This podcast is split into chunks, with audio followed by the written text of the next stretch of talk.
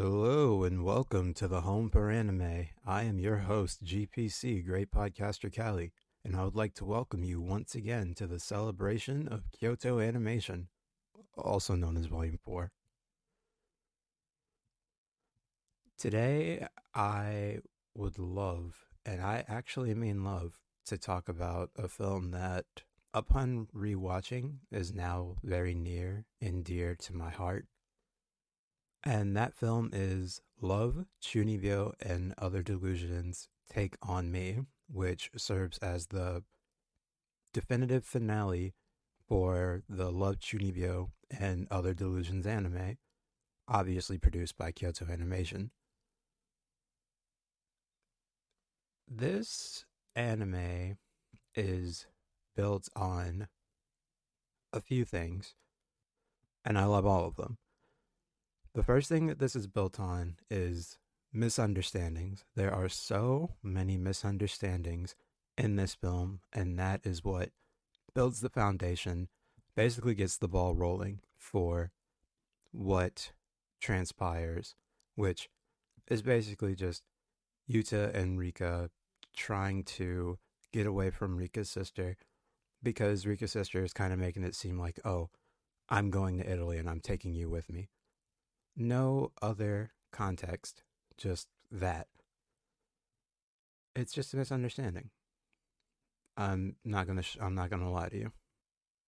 And overall, that just ends up being this kind of red herring of sorts. I hope I'm using that right. But everything that happens is because of a misunderstanding, whether it be a misunderstanding between the main two characters or being able to blackmail someone because of a misunderstanding. And I think that's great. It also helps to build on some of the comedy that this film has to offer, which there actually is a fair amount. Uh, especially uh, Yuta's conversations with God. I think those are really funny, especially his revelation at the end. Just had me in tears every time. This,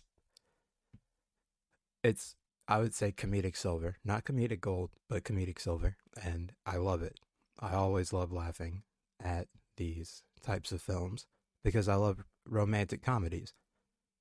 And this is just a really good romantic comedy.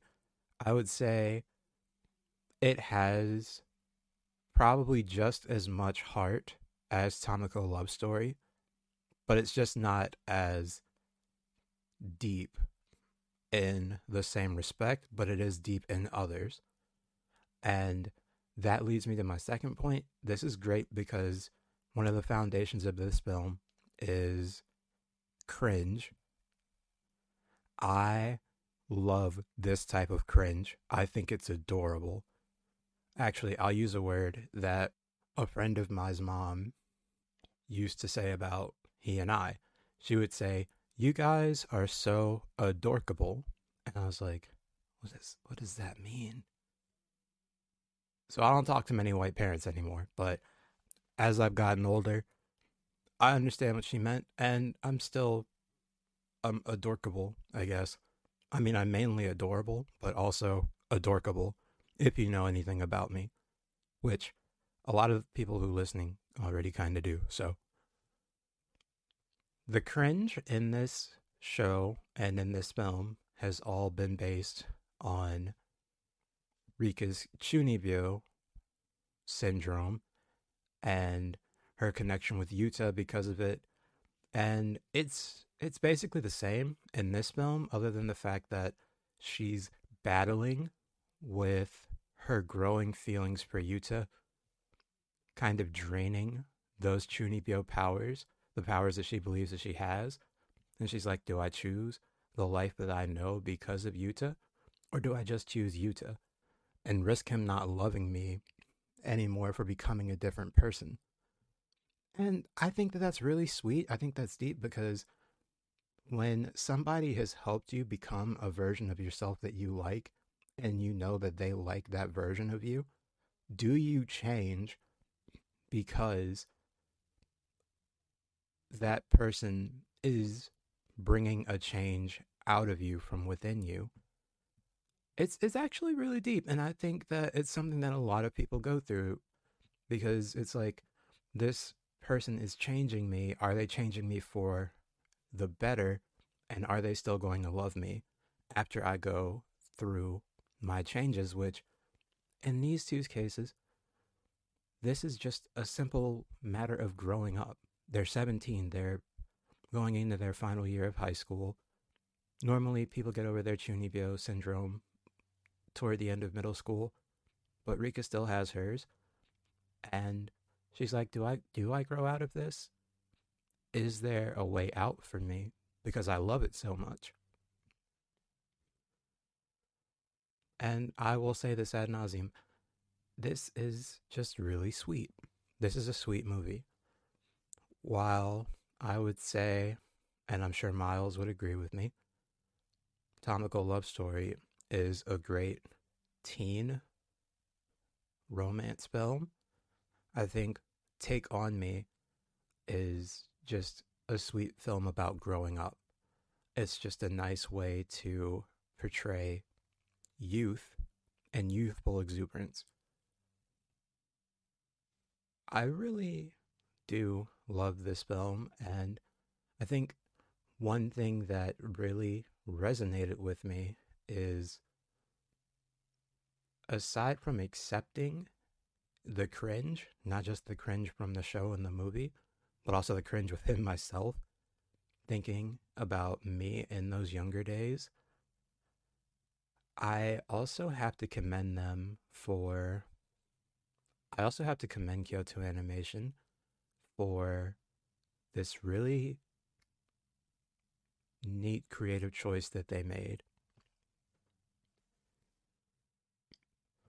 I think I said this in my initial discussion of Love Chunibyo and Other Delusions. That is the best in terms of probably animation and action that Kyoto Animation has ever produced. And I still say that now. However, they don't focus on those miraculous set pieces. They don't have these huge action scenes or super death lasers or stuff like that. Like there are a few of them, but nowhere near as much as the show, which I guess part of that is because of the 90 minute runtime. But also, this story does not have a need for that. This story is very much about the human aspect. You you have your sorcerers, sure, whatever it is you want to call yourself, but at the end of the day, they're human. They are people, and not only are they people, they're kids. And it's just kids going through what kids go through. I would highly recommend that everybody watch the show, even though I'm not a fan of the second season.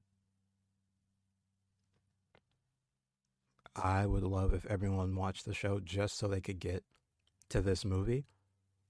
Because I remember watching it thinking, oh, this is this is cool, but I watched it maybe a year, year and a half ago. So knowing that I was going to have this discussion, I said, "Oh, I'm sure I'm just going to like this film again. I'm pretty sure, you know, it'll it'll just be a nice little talk for me to have." But I realize how much nuance that this film has and honestly, I have a lot more positive feeling toward it and I have a lot more positive feeling toward its writing. Of course, how gorgeous it looks because it's Kyoto animation, but also just how how simple of a story it is when you take back all of these layers that make it so fascinating to watch. It's just a simple love story, but they make it so much more. And I love that. And I went from just enjoying the movie thinking, oh yeah, this is just going to be a, a simple talk to I I cannot sing this film's praises high enough. I think I know that there are going to be people who can't get through certain parts of certain shows.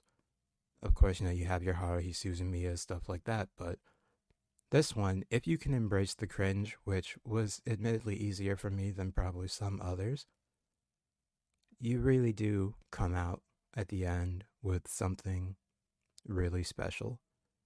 And I'm glad that I got to rewatch all of this and gain this new perspective because I mean, even as I'm recording, I've been smiling this entire time, and I don't smile very often.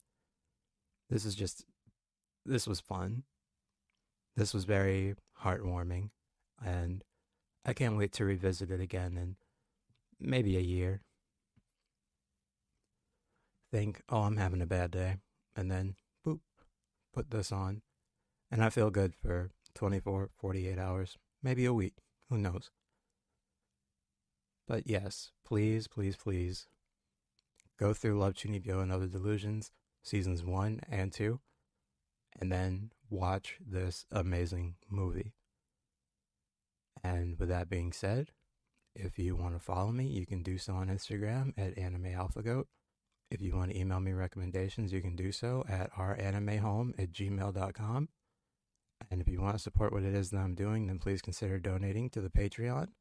Also, if you want to join a really awesome community, then please consider joining our Discord server because the people there are just really awesome.